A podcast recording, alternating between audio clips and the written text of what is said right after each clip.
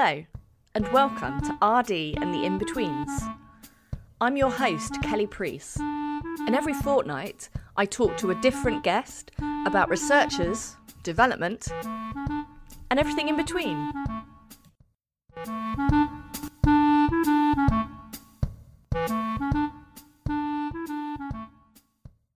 Hello, and welcome to the latest episode of RD and the In Betweens. This will be the ninth now in our series on decolonising research, and for this episode, we're going to hear from University of Exeter PGR Olubisi Obamakin and her presentation Afropean Theology, utilising Nigerian British novels and autoethnography in New Testament studies. I aim to be the first scholar to construct and apply a feminist Nigerian British hermeneutical framework this hybrid location is referred to as living with liminality, and it was coined Afropean by David Byrne, who first used the word with regards to the Afro pop band Zap Mama in 1993. Afropeanism is unique in that it moves beyond the parochial West and the rest thinking that has dominated biblical studies for centuries, and it moves towards an unfixed, heterogeneous concept of identity that finally recognizes the long-standing, complex and heterogeneous relationship between Africa and Europe. Next slide, please.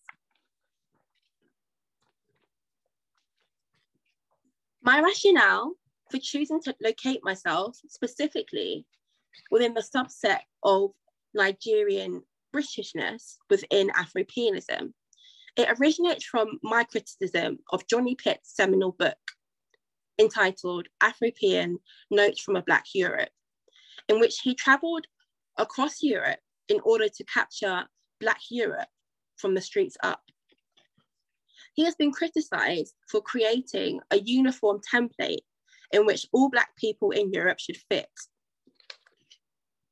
His methodology, which was an abstract travel narrative across Europe, could also be accused of uncontrollably mimicking neo-colonial dynamic, dynamics, thus demonstrating how ingrained colonial thought patterns are within scholarship. I argue that Pitts could be seen to have constructed another amorphous label in which to place Black Europeans that takes insufficient amount of the nuances within hybrid ethnic cultural identities my thesis, therefore, contends that one must particularize Afropeanism within an individual's lived experience, specific locations, and relevant traditions. As a Black Nigerian woman, Black British Nigerian woman of Nigerian descent, this formed my rationale for locating my project within the specific context of being a Nigerian British feminist. Rooting my thesis within the specific location allows me to nest my own specific identity and experience under the umbrella term of Afropeanism. Donna Haraway refers to this as situated knowledge. I will therefore henceforth be referring to this lens as a feminist Nigerian British lens. This new lens aims to address the gaps in current feminist, womanist, and post colonial feminist interpretation which completely leaves out the experiences of Nigerian British women. Angela Parker's new book, If God Still Breathes, Why Can't I? highlights the cutting edge voice of womanist scholars in America within the field of biblical studies. But notable by their absence is a specific Black British, or here, Nigerian British, feminist biblical interpretation. Next slide, please. Within, oh, sorry, next slide, please. How is my project decolonial? Within biblical reception history, Europe and North America have been situated as the center of knowledge production in order to maintain the ideology of superiority and the suppression of the other these androcentric and Euro-American interpretive traditions have presented cerebral historical critical methods of interpreting scripture as the only standard and academic method of studying scripture, when this is not the case.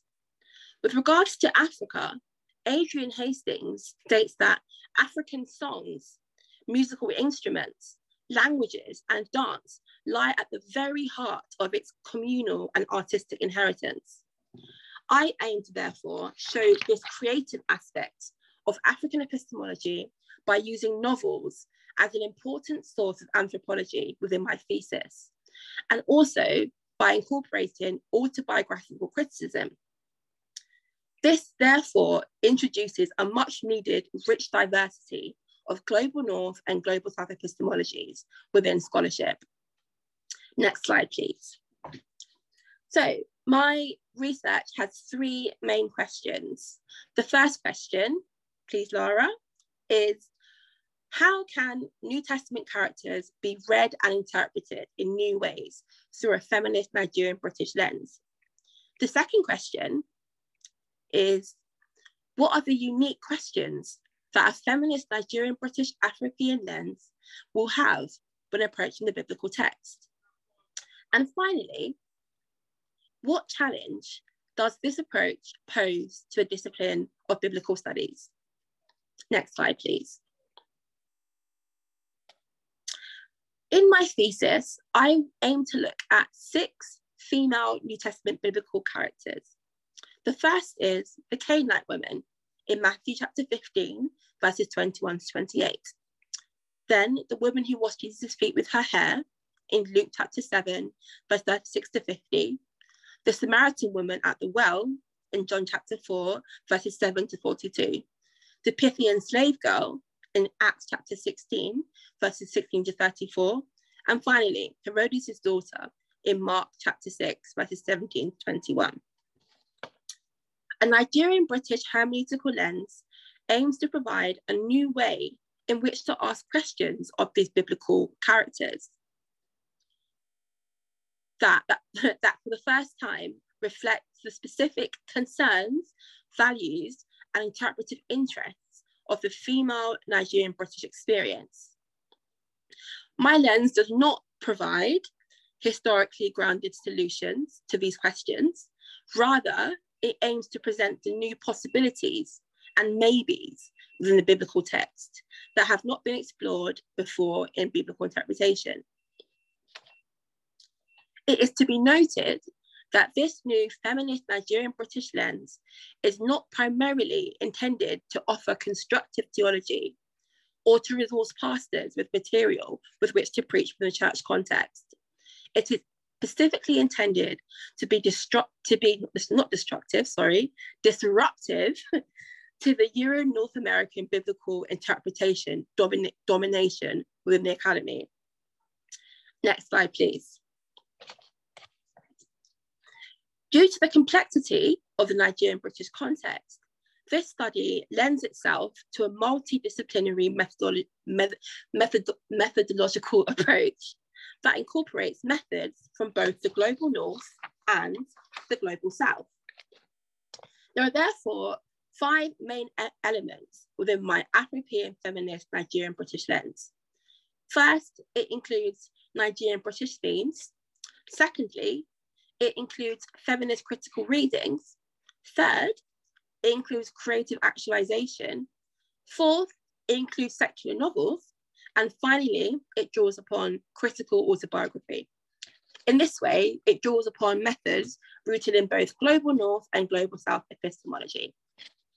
It takes a multidisciplinary approach, drawing upon literary criticism, feminist studies, gender studies, post-colonial studies, and anthropology. Next slide, please.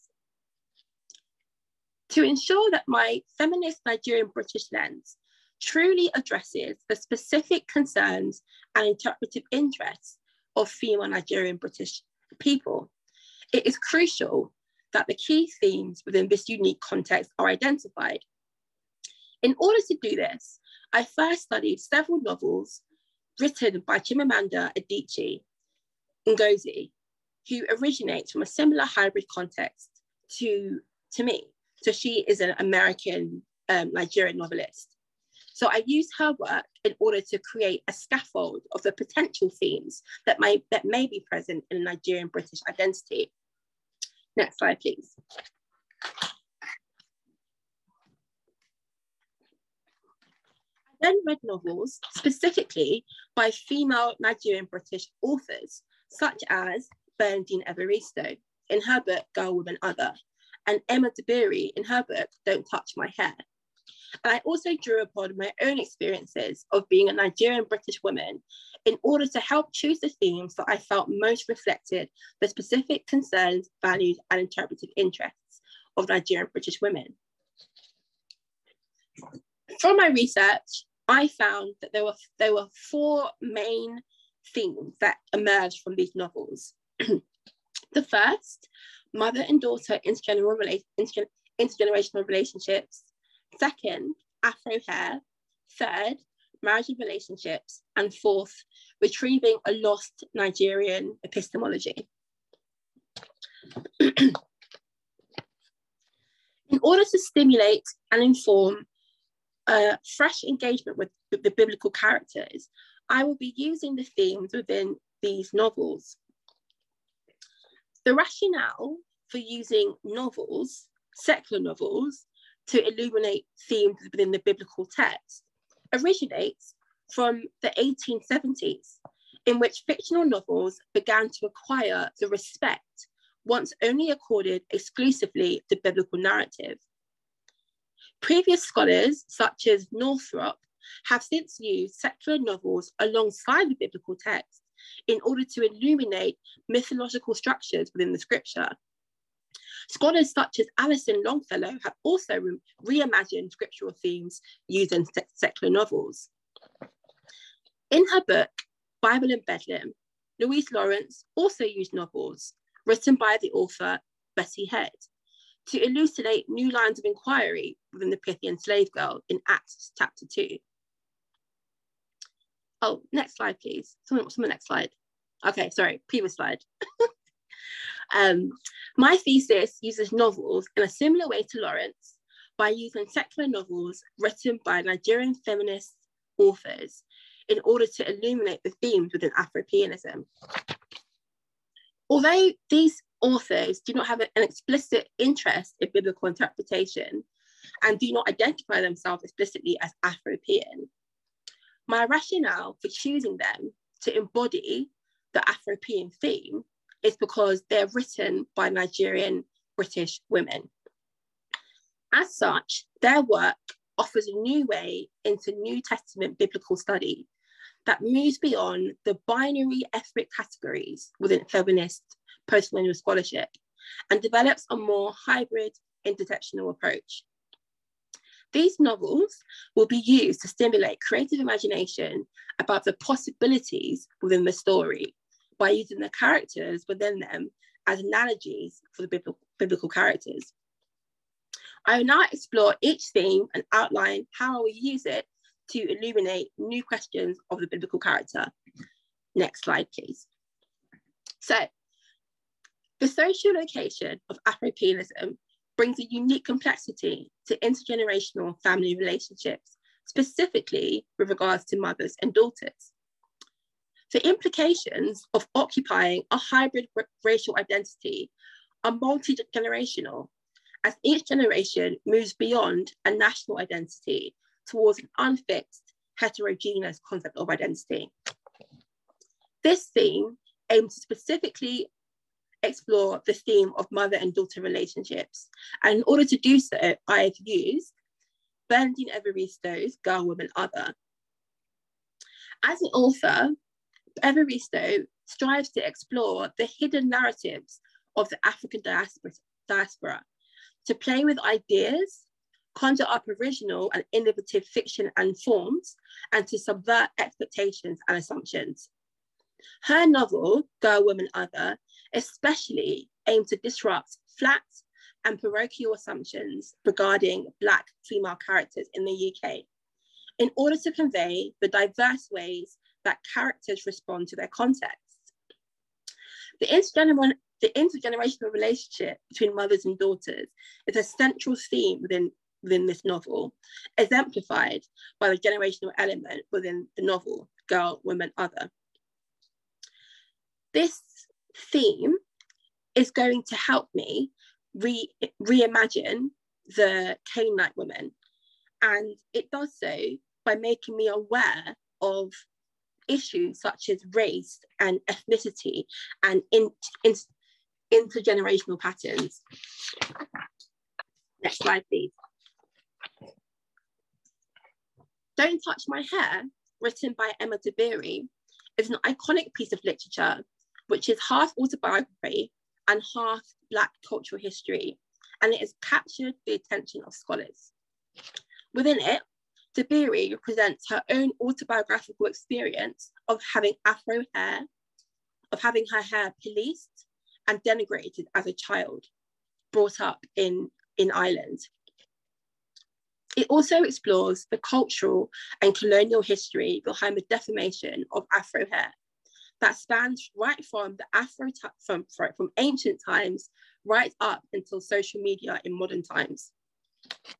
In this book, Dabiri aimed to uncover the racist underpinnings of the categorization of Afro hair within the UK. Hair is a central theme within Afropeanism. This theme of hair will be used to explore the assumptions that previous scholarship has made with regards to the woman who washed Jesus' feet with her hair in Luke chapter 7. It aims to bring out new questions and new possibilities that no one has ever thought before. Did this woman have normative hair in her context? Did she have straight and European hair? Was she perceived as other because of her hair? What, preju- what prejudice, prejudices could she have faced on account of her hair? How could these insights offer a new reading of the women who washed Jesus' feet with her hair in Luke chapter 7, verse 36 to 50? We will be revisiting this at the end and you'll be using it as a, an example of how to apply my new framework. Next slide, please. Yinka, Where is Your Husband? written by Lizzie Damilola Blackburn, opens with Yinka's mother praying for her to be delivered from singledom. And she completely humiliates her in front of her friends and her family. This incident highlights two unique and significant themes within Blackburn's book that could open a whole new door for a new interpretation of the women in Samaritan in John chapter 4. Nigerian British women are especially subjected to parental and wider kinship obligations to marry, ideally a Nigerian or a member of the Nigerian diaspora, and they are pressured to reproduce. This phenomenon is endemic within the UK, and it is known to result in psychological pressure amongst Nigerian British young women. This insight regarding Blackburn's book creates a whole new and exciting line of inquiry with regards to the Samaritan women. Was she pressured potentially into getting married? Was she a victim of her parents' pressure? These are questions that this book illuminates within biblical text. Next slide, please. Historic epistemic injustice has deemed all non-Western cultures to be inferior and enforced the marginalization of elements of indigenous epistemic frameworks. Over time, due to a colonial mentality rooted in the arrival of, in the arrival of British missionaries to Nigeria in 1842, Yoruba diaspora, like myself, have become increasingly distant from their culture and language. The novel Butterfly Fish, written by Irenosen Okojie, allies with nascent moves within scholarship that have sought to objectively contextualize Indigenous social relations and culture, which in the past has been described as primitive, crude, backward, and vain. Okojie, who is a female Black British author born in Benin, uses her novels to successfully tilt the worlds of Western readers and introduce them to new ways of looking at the world based on an African epistemology. Within her narrative, Okojie intentionally shifts between the real and the unreal and explores multiple temporalities in concurrent tracks in order to radically disrupt Western epistemic readings and to affirm that African epistemology is valid. this book seeks to retrieve and affirm a lost Yoruba epistemology that has inspired me to look at the Pythian slave girl in Acts chapter 16 in a different light. It has inspired me actually to think about questions that haven't been asked before of the text. How is money viewed in an African context? These questions have been illuminated by the text, by the, by the novel, and open a new um, line of inquiry from the biblical text. Next slide, please. So this is my supervisor. Her name is Professor Louise Lawrence, and I was chatting about her earlier about the rationale behind um, using novels as um, as tools in, in which to really illuminate things from the biblical text. So in her book, Bible in Bedlam, she used uh, a book by Bessie Head, A Question of Power, which is kind of like an, a Magnus narrative. And um, she's an African author, Bessie Head. So Louise, Professor Louise, um, used her work in order to, uh, to illuminate a new question of the Pythian slave girl.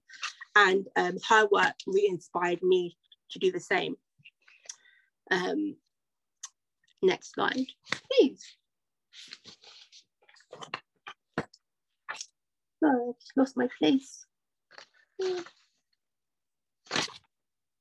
Yes, in my work, I also incorporate my own personal experiences of being a Nigerian British woman. In the last 20 years, the genre of memoir has got undergone a complete shift. This shift has led to the creation of a subgenre called critical autobiography that reflects the classic, sorry, I'll scrap that. critical autobiography is a subgenre of memoir and it does not conform to the traditional definition of nonfiction. This allows room for this ever evolving subgenre of memoir um, that contains attributes that is not normally attributed to nonfiction. It is a trickster methodology that is particularly relevant to liberation orientated African Bible reading. Biblical critical autobiography is successful in liberating readings of biblical characters as it provides context specific language that can enrich and complicate older biblical images that have become time worn, one dimensional, and dualistic. Due to the effects of, of the global north colonizing Africa, Black people like myself have only encountered representations of themselves as the object of the surveyor's gaze, the exotic, native other of anthropology. In Southern theory, Raewyn Connell highlights that historically, westward expansion for the global north, including silencing the voice of the global south, leading to the global north domination that is currently seen in literature. Autobiography or autoethnography is therefore a powerful methodological tool, especially within African feminism, as it avidly contests essentialism and recognizes the plurality of women's lives rather than privilege through theory, one notion of, of a woman. Black women's voices have been doubly oppressed with regards to race and gender due to the intersection of both racial and gender discrimination. Autobiographical criticism, therefore, is a powerful means for previously colonized women to take back control of their voice and assert cultural agency and uncover their original native views. As in the quote, my personal experience is a valid source of research. Autobiography enables female researchers of ethnic minority, like myself, to specifically locate themselves within their research and gift their readers with a privileged insight into their worldviews and ontology, which otherwise would be completely inaccessible. it gives an invaluable opportunity for minority researchers to feel empowered to share their stories where before they had been silenced. Next slide, please. In Mujanga's book chapter, Liberating African Theology, he states that it's now, it, it, there is now a responsibility for post-colonial scholars to expose the dehumanization of Africans, colonial imperial dispossession, robbery, and oppression, all of which are haunting African peoples, and to ensure that African cultures and epistemologies are revived and recentered. In his article, What is African Biblical Hermeneutics? Adamo desires scholars of African descent to be liberated from internalized colonized consciousness, in which they adopt the colonizer's epistemology in conducting biblical studies. He empowers them to instead use their genius to redefine their own particular hermeneutics. Contrary to global North epistemology, the African worldview can be described as mythopoetic, placing a, a heavy emphasis on symbols, myths, and stories. Global South epistemology places a, a heavy emphasis on orality and memoirs. This is shown in the many works of memoirs by Black female authors, such as A Woman Alone by Bessie Head or Unbowed. Excuse me. Women have been told in the past that their experiences cannot be considered universal, but only particular and trivial. By using autobiography, it gives women like myself a voice within scholarship, where previously we have been silenced. Next slide, please. Finally, I use creative actualization to create a new interpretation. Creative actualization allows women to enter the biblical story with the help of historical imagination, artistic recreation, and creativity. It gives the biblical interpreter creative license with which to create new possibilities to the assumptions that have been made about female New Testament biblical characters in Western paradigms. Although this methodology originated in the global North, women in Africa have always invented creative ways of retelling biblical events in a way that African women specifically can relate to. My feminist Nigerian British reading of biblical characters aims to combine both global North and global South methodologies by using novels written by Nigerian British women in order to stimulate new creative um, possibilities. Okay, next slide, please. Um, we can quickly uh, do this really quite quickly. So um, the steps needed to apply my feminist hermeneutical framework to the biblical text.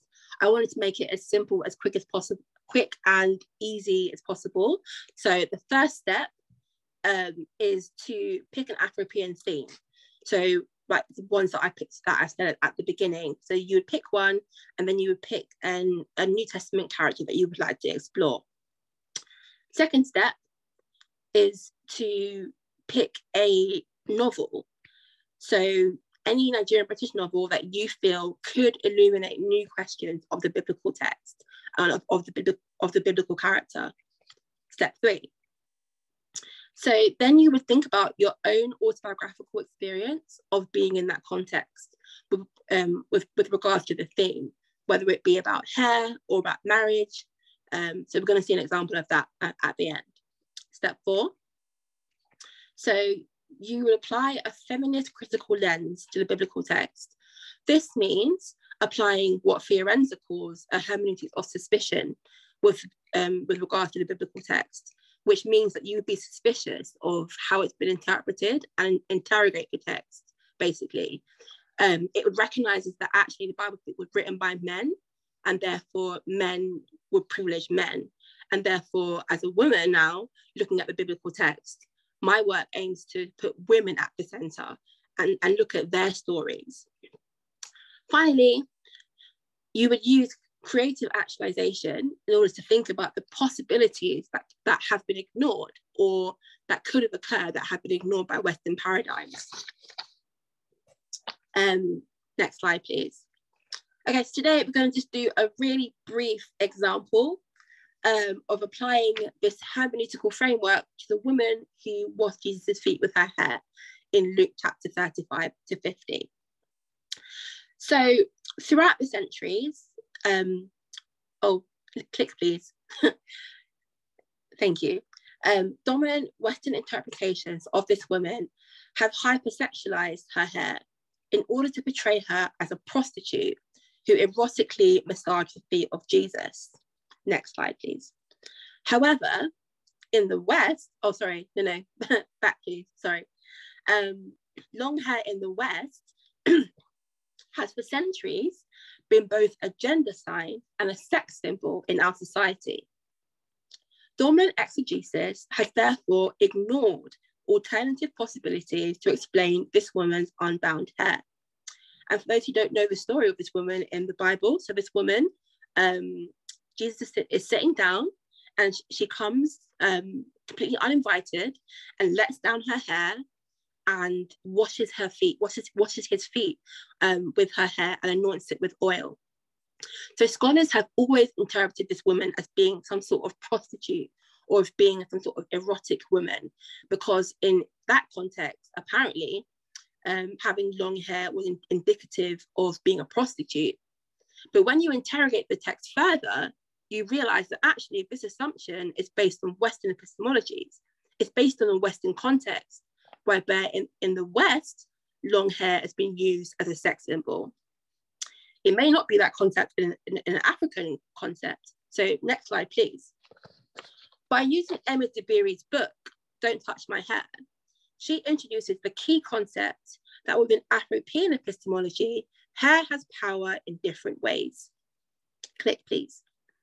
She goes on to say, to this day, oh, back please.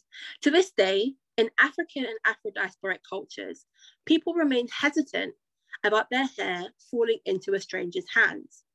If someone had access to your hair from a comb, for example, they could do witchcraft or a bear on you. Click, please. My autobiographical experience of othered hair in a Western context also highlights the fact that hair can be a symbol of displacement and rejection, not just sexuality.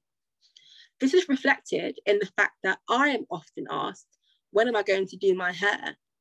Alluding to the fact that my hair is bad and needs to be tamed. By juxtaposing, don't touch my hair, and my own autobiographical experience alongside the biblical text, it allows me to ask new and exciting questions. What was the potential power of this woman's hair at that time? If we desexualize her hair, what could she have been doing? if not erotically massaging the feet of Jesus. My feminist Nigerian British lens exposes the male dominated Eurocentric assumptions regarding hair that has informed this dominant interpretation of this woman being a prostitute. And it has highlighted the fact that hair is considered completely differently within a Nigerian British context. Therefore, within Nigerian British interpretation, this woman's hair could be a symbol of colonization, otherness, and displacement within a context where women's hair had a cultural and religious barriers. Her taking out her hair, therefore, may not be an indication that she was a prostitute, but could be an act of liberation as she conf- refused to conform to the expectations placed upon her. This allies with my experience of having an afro within a Eurocentric context. Next slide, and then next slide, please. Next, please. We're gonna skip this because of time. Um, oh no, back, back, back, please. so, um, oh, back, please. One more. Thank you. In this light, an, a feminist Nigerian British, oh no, forward, please. sorry, in light of this, a feminist Nigerian British interpretation of this character ultimately depicts her as the positive, heroic female prophetess who vocalized her resistance to the colonialism and patriarchal control of her day through the haptic of her hair. This woman, undoing her hair in public in order to dry Jesus' feet, was not a sexual thing at all, as Western Western thing Western interpretation has has said. Instead, it could be a prophetic act. She could have been using her hair to symbolically um,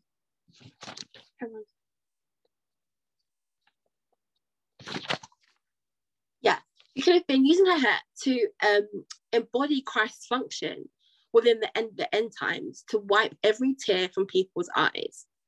She could have also been touching, touching Jesus' hair, touching Jesus' feet in order to prophetically prepare Jesus' body for burial. Um, so next slide. Um, so yeah, how could, how could an Afropean interpretation challenge biblical studies? Firstly, um, it disrupts Euro North American domination within biblical studies. So it interrogates interpretations that have just been taken as normal and taken as normative. Um, secondly, it it exposes the assumptions that have been made about identity and where it lies. So a lot of these interpretations haven't been questioned. And so my interpretation exposes these assumptions that have been made.